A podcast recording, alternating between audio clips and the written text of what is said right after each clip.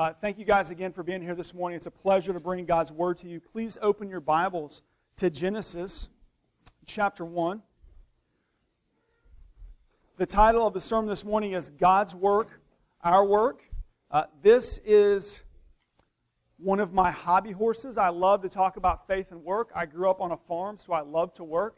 Uh, I became a Christian, and ever since then, I have been uh, sort of obsessed with learning how to marry my faith and my work together. So I'm very excited about teaching this.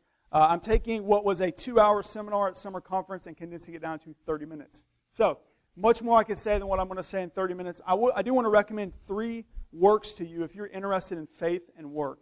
Uh, and I can, I can email these to you if, you if you need me to. But Creed or Chaos by Dorothy Sayers, Every Good Endeavor by Timothy Keller, and Leaf by Niggle by Tolkien. If you're interested in reading about faith and work, read those three things. I think you'll be delighted.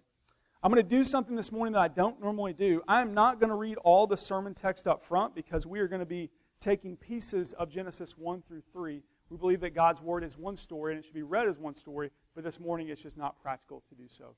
So let me pray for us and then we will dive into God's Word. Gracious Father in heaven, we do thank you so much for the light that surprises us. The light of the Holy Spirit that warms our hearts with love. We come to you this morning and we need that light. You tell us that that light shines to us through your word by the Holy Spirit. So I pray that as we get into your word, as we look at it, we think about it, we analyze it, we meditate on it, uh, that it would surprise us with the grace of the gospel and it would surprise us with the renewing power to transform our work. Father, so many of us go to work every day and we have no clue what we're doing, not just in our vocation, but uh, in, in the aspect of integrating our faith and our work. And so I pray this morning for us, Father, would be the beginning point of understanding how the work of redemption and our work as people here on earth intersect and bring forth your kingdom. We pray this in Jesus' name. Amen. This week, like many of you, I was watching the Olympics, and I learned something new while watching the Olympics. I learned that there is synchronized diving. Never knew that was a thing until this week, right? So, synchronized diving, it's like normal diving, except two people come out onto the platform and they dive together.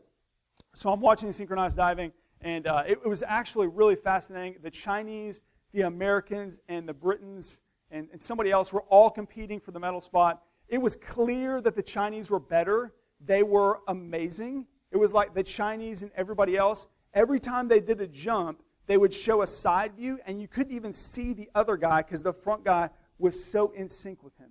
It was amazing. Then you had the Americans in second place, and then you had the Brits battling for third place. Uh, it was great competition. It's sort of everything you love about the Olympics. So in the end, you know, they announce the standings, the Chinese win, the uh, Americans get second, and the Brits get third. And I, as a typical American, am a little bit disappointed. we got beat. We lost. These guys are celebrating. They're like slapping each other, hugging. You know, they're super excited. And so I'm a little bit disappointed. And then uh, we, they go into the interview. They're interviewing the two American divers afterwards. And I was utterly blown away and astounded by the responses of the divers. And what they articulated was such a clear view of integrating your faith and your work that I just want to read the quote to you. I can't say it any better than this. So here's the quote. This is from David Boudia, the, the more experienced diver. He says, In the past, there's been an enormous amount of pressure, and I felt it. It's just been identity crisis. When my mind is on this and I'm thinking I'm defined by this, that's the diving, then it goes crazy. But we know that our identity is in Christ. And we are so thankful for this opportunity to dive in front of Brazil for the United States. He realized that his identity was in Christ. That even though he was up there diving in front of millions of people, that that's not where his identity lied. His identity lied in Christ, in heaven. Then the other swimmer, the other diver says this I was going into this event knowing that my identity is rooted in Christ and not what the results of this competition are. It gave me peace and it gave me ease. It let me enjoy this contest. Now, I don't know who taught them that theology. They must have went to RUF someplace, right? But that is such a clear and beautiful distillation of the Bible's teaching on faith and work and how those two things intersect. They get to the heart of both the problem and the solution of integrating our faith and our work. It comes down to our identities, how we see ourselves in relationship to God and the world. So when most of us go into work, what we think the great struggle is, is how to evangelize non Christians. Or we think the great struggle is how to compete with the secular world, right? It's the, it's it's the religious versus the non religious world. And so we feel like our work is sort of this battleground. Or we feel like work is just simply a place where we try to go for six days a week or five days a week and try to live as a normal, good Christian human being so that God might like us. None of those are the root problem at work. None of those are the root solution at work. The root problem and the root solution at work is finding our identities in Christ and the person and work of Christ and letting that transform the way we do everything in our offices. So, what I want you to see this morning is that the good news of the gospel is this that God give us, gives us a new identity that transforms God's work into our work so that our work becomes God's work. The gospel transforms our identity so that God's work becomes our work, and our work becomes God's work. So we're going to look at that through three different sections here of Genesis. Uh, first, we're going to see our work as images of God. Then we're going to see our work as broken images. And then lastly, we will see our work as adopted children. So, images of God, broken images, and then adopted children. One of the things that a lot of people miss when they read Genesis 1 through 3 is that work is one of the main themes of the first three chapters of Genesis. People get so caught up about the length of days and, uh, and, and the creation and all these other mystical questions did Adam have a belly button that they sort of miss, right? They miss the forest for the trees. Genesis 1 through 3 is about work. And it's about our identities as images of God. So, what, is, what does Genesis say about work and our identities? Well, let's look first at Genesis 1, uh, verse 26 and 27. It says, Then God said, Let us make man in our image, after our likeness, and let them have dominion over the fish of the sea, and over the birds of the heavens, and over the livestock, and over all the earth, and over every creeping thing that creeps on the earth. So God created man in his own image. In the image of God, he created him. Male and female, he created them. So we see that God's pinnacle of creation was man. Nothing else was created in his image. Only man and woman were created like him. So that means a lot of things. But one of the things that it means is that we work because God works. Genesis 1 is all about God's work of creating, creating the heavens and the earth in the span of six days, creating the moon and the stars, creating fish and birds and seas and oceans and beautiful people that glorify Him beautifully. He created all those things in the span of six days, and then on the seventh day, He rested. And Moses, I think, makes it abundantly clear where the emphasis was in the first six days. If you look at Genesis 2 1 through 3, Moses says, Work three times. It says, Thus the heavens and the earth were finished, and all of the host of them. And on the seventh day, God finished His work that he had done. And he rested on the seventh day from all his work that he had done. So God blessed the seventh day and made it holy because on it God rested from all of his work that he had done in creation. And so the first thing that we see is that God works, God creates. God creates beautiful, wonderful, powerful things. He created all these things on earth. He set everything that we see today, He set it all in motion. But He didn't just step back, He didn't make this clock set it in motion, then step back. He actually gets intimately involved. He cares for it. And that's what you see in Genesis 2. You see God's work of providence or care. He gets down in the dust, he gets down and dirty with creation. Right? It says uh, in verse 7. Then the Lord God formed the man of dust from the ground and breathed in his nostrils, breathed into his nostrils the breath of life. And the man became a living creature. You see God caring for man, you see him caring for creation. There were certain things that couldn't happen in creation until man was made because man wasn't there to take care of creation. So he was, created, he was caring for man, he was caring for creation, he was showing his providential care for everything. He's like a gardener who comes in and tenderly cares for all of his plants individually so that they can survive and thrive and flourish. What does that mean for us? That means that as God's image bearers, we work too. We do the same type of work that God does. We do a work of creating. We create things. We don't create things out of nothing the way God did, but we take the raw materials of creation and we transform them and change them and we bring them under God's rule and authority for His glory. Uh, that's what God commissions us to do. If you look at Genesis 1, verse 28, He says, And God blessed them, that's Adam and Eve, and God said to them, Be fruitful and multiply and fill the earth and subdue it, and have dominion over the fish of the sea and over the birds of the heavens and over every living thing that moves on the earth. Now, when we read this, we oftentimes think, wow, great, God is blessing marriage and babies. Okay? He is blessing marriage and babies, but that's not only what he's blessing. He's saying that our job as image bearers is to create whole societies, whole cultures of people that work together to glorify him and enjoy him. That take all the raw materials of creation and, and change them in such a way as that they glorify God and they sing his praises. That's what he calls us to do, is his image bearers, is to work and create. And not only that, he calls us to uh, develop it and care for it. If you look back in, in Genesis 2, verse 15, the Lord God took the man and put him in the Garden of Eden to do what? To lounge around and drink water out of the beautiful rivers? No. To work it and keep it.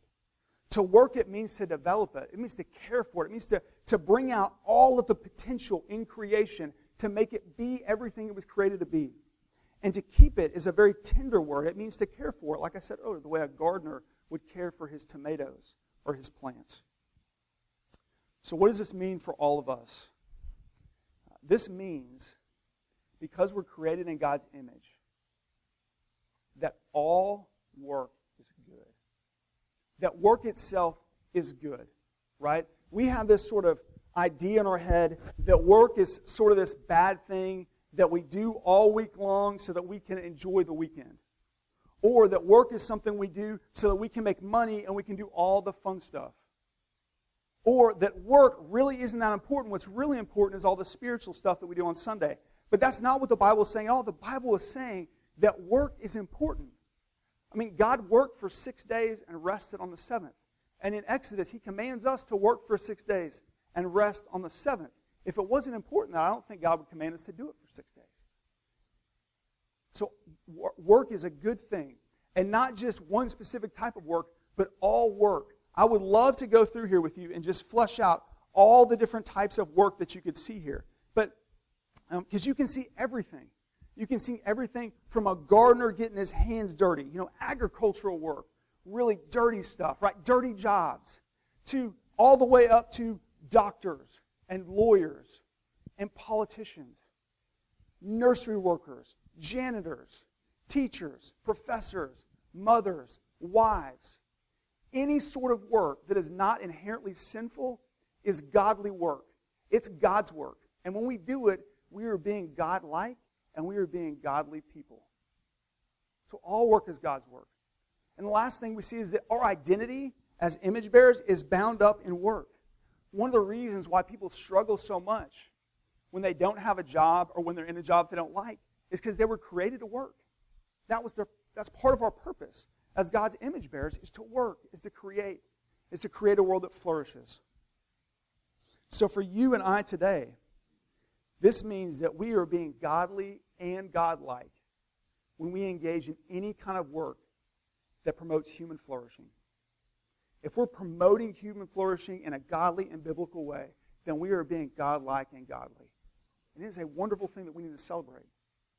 I experienced this firsthand whenever I was in Jamaica this spring. My wife and I went to Jamaica for our anniversary. We made it 10 years. Congratulate Sherry on surviving with me for 10 years. And while we were in Jamaica, we were enjoying, we stayed at uh, a resort. We were enjoying all the benefits of the resort.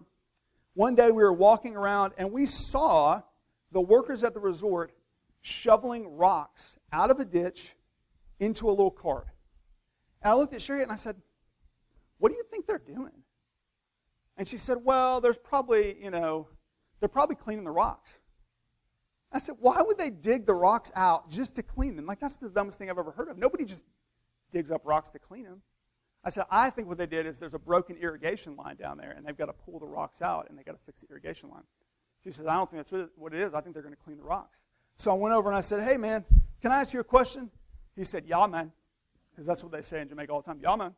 I said, Why are y'all moving these rocks? He, go, he goes, Well, we're going to dig up these rocks. We're going to put them in the cart. We're going to take them back to the shop. We're going to power wash them to make them clean. And then we're going to bring them right back and put them in the ditch. And I said, Why in the world would you do that? That's the dumbest thing I've ever heard of. And he goes, It's all for you. It's all for you. His work of cleaning rocks was there to serve me so that I could rest from my work of being a pastor. And he was being godly and godlike by washing rocks. What do you do on a daily basis? What is your job? Is it a student? Is it a pilot? Is it a golfer? Uh, a professor? A teacher? A mom?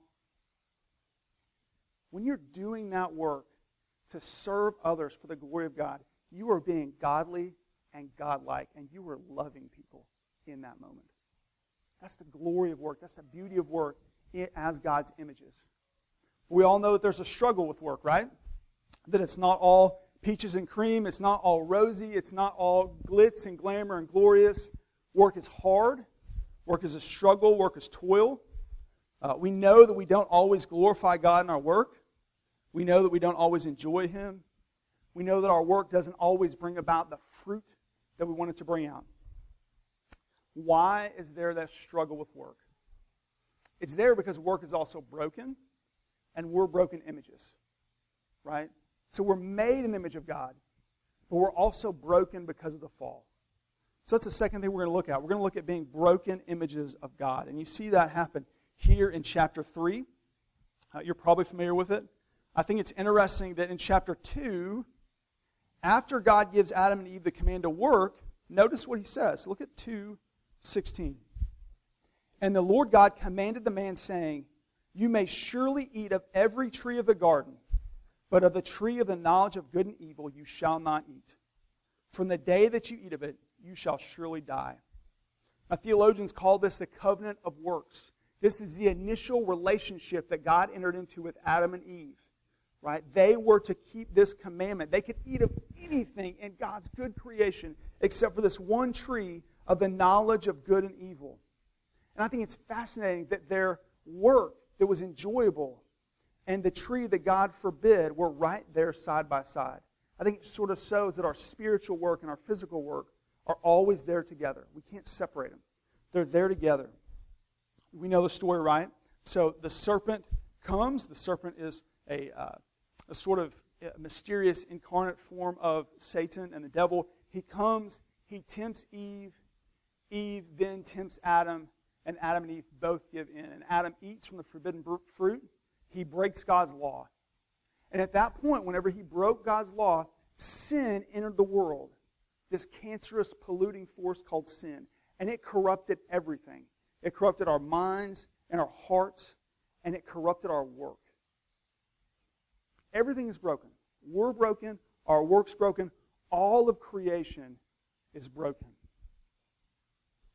And you see it very clearly in the way that Adam and Eve respond to uh, eating the fruit. Look at verse 7. Genesis 3, verse 7. Then the eyes of both were opened, and they knew that they were naked. And they sewed fig leaves together and made themselves loincloths. So instead of caring for work, instead of serving creation, what did they do? They manipulated work. Sin causes us to manipulate our work to cover up our shame and our guilt. Sin in our hearts looks at us and says, We're not worthy, we're not good enough, we're not acceptable, and so we look to everything we do around us to cover ourselves up. I've used this quote several times, but it's so good I can't not use it. This is from Madonna in Vogue magazine in the 1990s.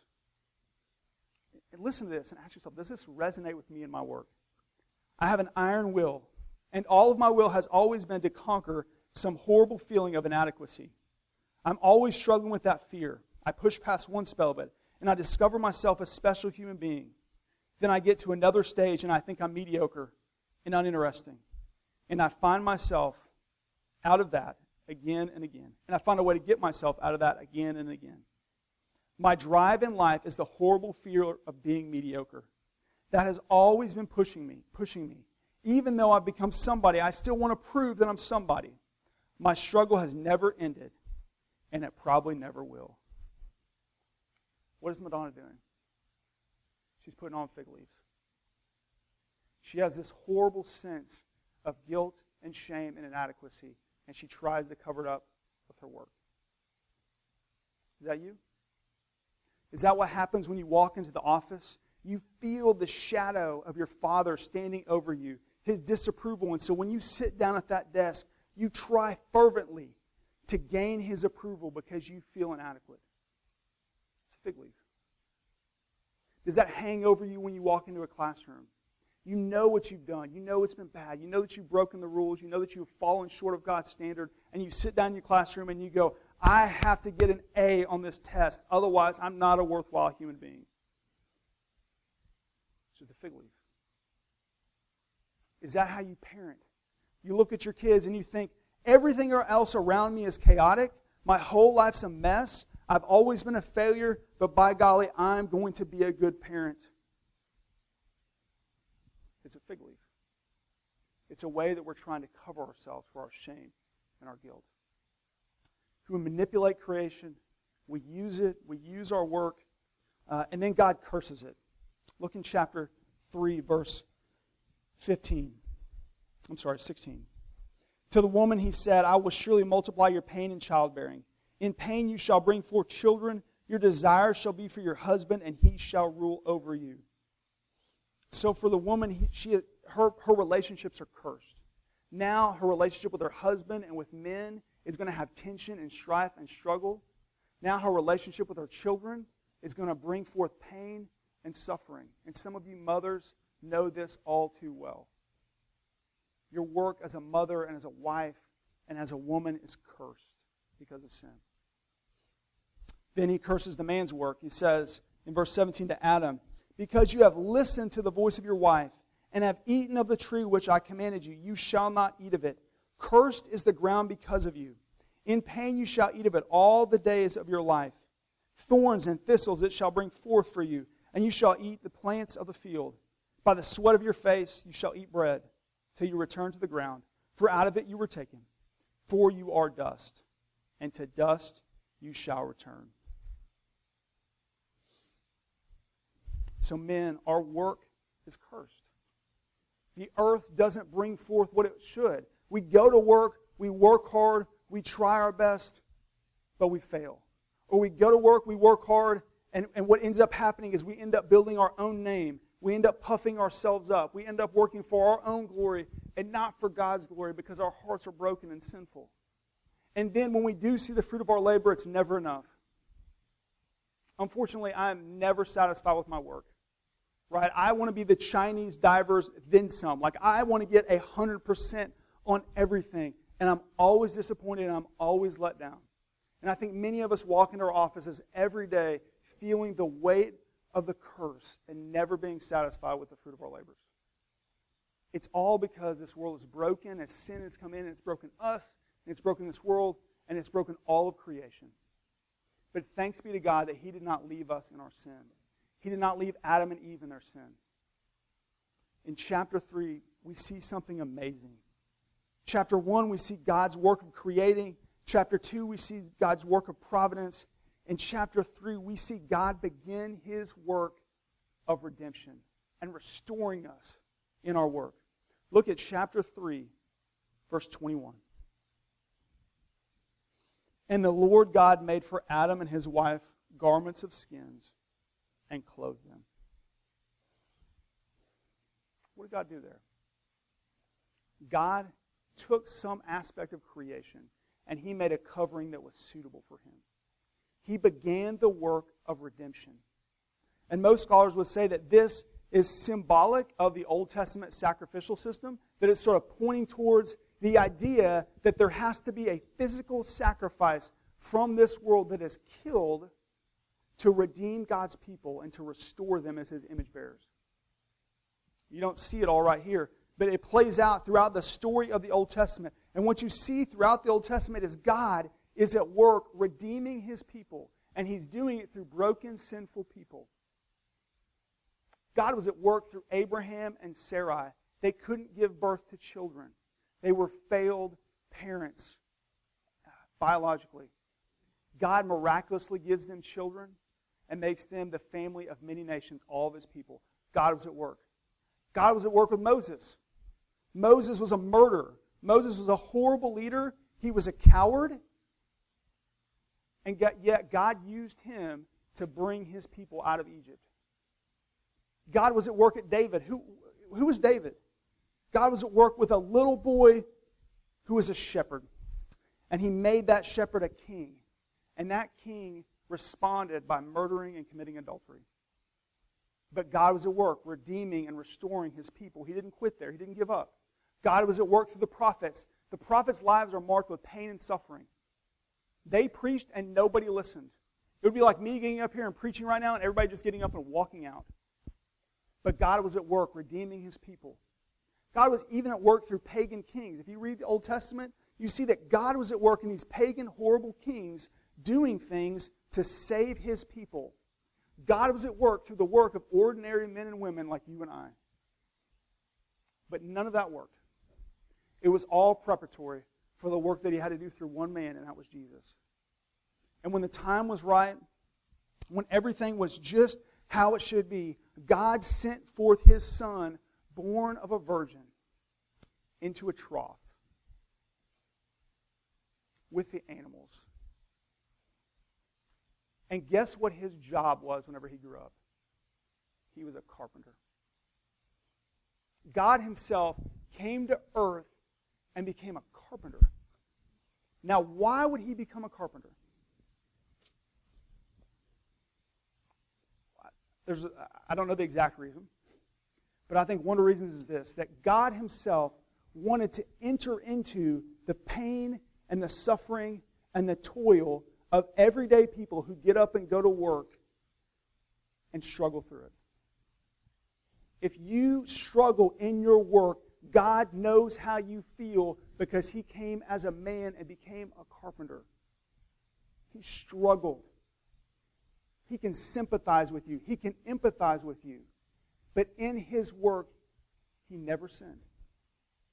He perfectly fulfilled the commandments in Genesis 1 through 3 that we couldn't fulfill. Then, after he finished his work of being a carpenter, guess what he did? He embarked on his work of being a prophet, a priest, and a king. That was his ministry. Was to be a prophet, a priest, and a king in Israel. He did that all for three years, all throughout his earthly ministry. And all of his hard work, all of his perfect work, all of his work that satisfied the law culminated in one thing death. And what did he get for all of his work? What was the payment that he got? It was a crown of thorns. What did God tell us that we were going to get for all of our work? Thorns and thistles. But Jesus, even though his work was perfect, even though he never sinned, he took the crown of thorn that we deserve so we have the, have the crown of his righteousness. God made him who knew no sin to be sin for us so that we might have the righteousness of God. Don't you see that all of your work, all your physical work, has been an outworking of your spiritual work?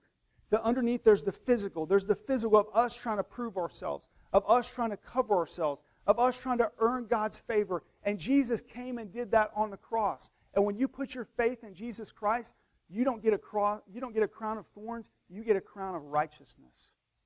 And that crown of righteousness totally transforms our work. It means that God's work on the cross becomes our work, and that our work can then begin to work itself out and becomes God's work. That transforms our hearts and our minds, and it renews us so that when we go into work, we don't go into work as broken images. You know how we go to work? We go to work as adopted children. When you walk into the office, you are not the, the broken, sinful, tarnished image that you feel and think that you are. You are adopted child of God. That's how those divers could go out and they could dive and try to be perfect. They're going to fall short. What a, what a better illustration. They're going to fall short. Nobody was going to get a 10 on synchronized diving. But those guys walked up there with the confidence that they were in Christ, knowing that that performance didn't define them, and they gave an effort that glorified God. And the Lord was pleased with it. You are going to go into your work as students, as mothers, fathers, workers, and you are not going to get a 10. But Jesus got a 10 for you, and you are not defined by that work. You are defined by the person and work of Jesus Christ. And that allows you to go in there and flourish and enjoy it and do the best you can to glorify God. Uh, that will transform your work. I know it transformed my work. Uh, whenever I was a teacher and a coach uh, many years ago, I was obsessed with being the best coach. I was, this is how silly I was. I was an eighth grade football coach. Eighth grade football. Like nobody cares about eighth grade football except for moms and dads. And I would stay after practice every day assembling helmets, putting away pads, working on rosters, doing hours and hours of extra work. Then one day, my pastor, uh, he came, he was talking to me, he was pastoring me, and I was telling him about all the work I was doing and how it was, it was making me tired and it was wearing me out and it was taking away time from my wife and my kids. And he said, What are you doing? I said, I don't know. I'm just trying to be the best coach I can be. I don't want to leave. I don't. I want to be the last coach to leave the locker room every day. And he said, You know what I want you to do? I want you to be the first coach to leave the locker room every day. Because your performance does not depend on what you do as a coach, it depends on Jesus Christ. And you need to rest in that, and you're not resting in it. So that's what I had to do. Literally, faith and repentance in Jesus looked like me being the first coach out of the locker room every single day and not caring what other people thought. The person and work of Jesus allows us to rest in our work. It allows us to work hard and be godly at it, but allows us to rest. If you're not resting, then that means that somewhere there's a disconnect between the work of Jesus and your work. I want to encourage you all. I think it's biblical. I think it's right to work six days and take the seventh day off. Rest in the finished work of Jesus. College students, you're about to go back to school, you're about to go into a busy season. I think you're going to honor the Lord and rest in Jesus by working six days and taking the seventh day off and going, you know what? I did the best I could in those six days. I'm going to rest in Jesus. Because his work is finished for me on the cross. So God's work uh, transforms the way we work and I'll tell you what, it transforms the joy in our work. When we understand that we're adopted children of Christ, we realize that we are working side by side with God. This morning I got up to work on my sermon because, yes, pastors don't always have their sermons finished uh, by Sunday morning. So I got up to work on my sermon, and my kids come up and they, uh, they're seeing me work on my sermon on the kitchen table. And Emery says, Hey, Dad, can I get a computer and can I type too? I said, Sure. So I got the computer out, uh, the other laptop. I sat it beside me. I open up a Word doc and she starts typing. Well, pretty soon Tucker comes out and he wants to work. And then Francie comes out and she, she wants to work. And then after a while, it was me trying to work and them typing away on the computer trying to work like dad. When you understand that you're an adopted child of God into his family based on the personal work of Jesus, you just love to get beside your father and work. It becomes a joy, it becomes a delight. And not only is not only working side by side with him, but he is working with you and through you. We're about to sing Joy to the World, which is a Christmas song. But one of the reasons why I picked, I asked Doug to pick Joy to the World is it talks about how Jesus came and he is redeeming everything as far as the curse is found. Wherever you go in your job, in the classroom, on the golf course, at work, in the air, in the doctor's office, at home, the curse is there. And you know how God is redeeming it and restoring it and renewing it? Through your work. Students, you are learning how to be a part of God's rescue mission to drive back the curse wherever you go. Your classwork was important. I'll never forget when I was in college, I felt like it was cool to, if you were a Christian, it was cool to be lazy in school. And we should be the exact opposite. We should be diligent and engaged and excited about our studies because we know that we're learning how to be a part of God's mission. And we work hard for six days. We take the seventh day off. We rest in Jesus. But the Lord is going to use you and your work to accomplish his mission of redemption. And it's the same for all of us. Everywhere you go, as far as the curse is found, God is using his adopted children to redeem the earth. So let's pray this would be true in our hearts and our minds and that we would take it, the light and love of Jesus out and redeem everything as far as the curse is found in Christ. Please pray with me. Father in heaven, we do thank you so much uh, for the person and work of Jesus, the things that he did on the cross. Lord, I pray and I confess, Lord, that we have no clue what it means. It's so hard for us to understand how to, how to bear your image, how to do your work, how to uh, be your adopted children.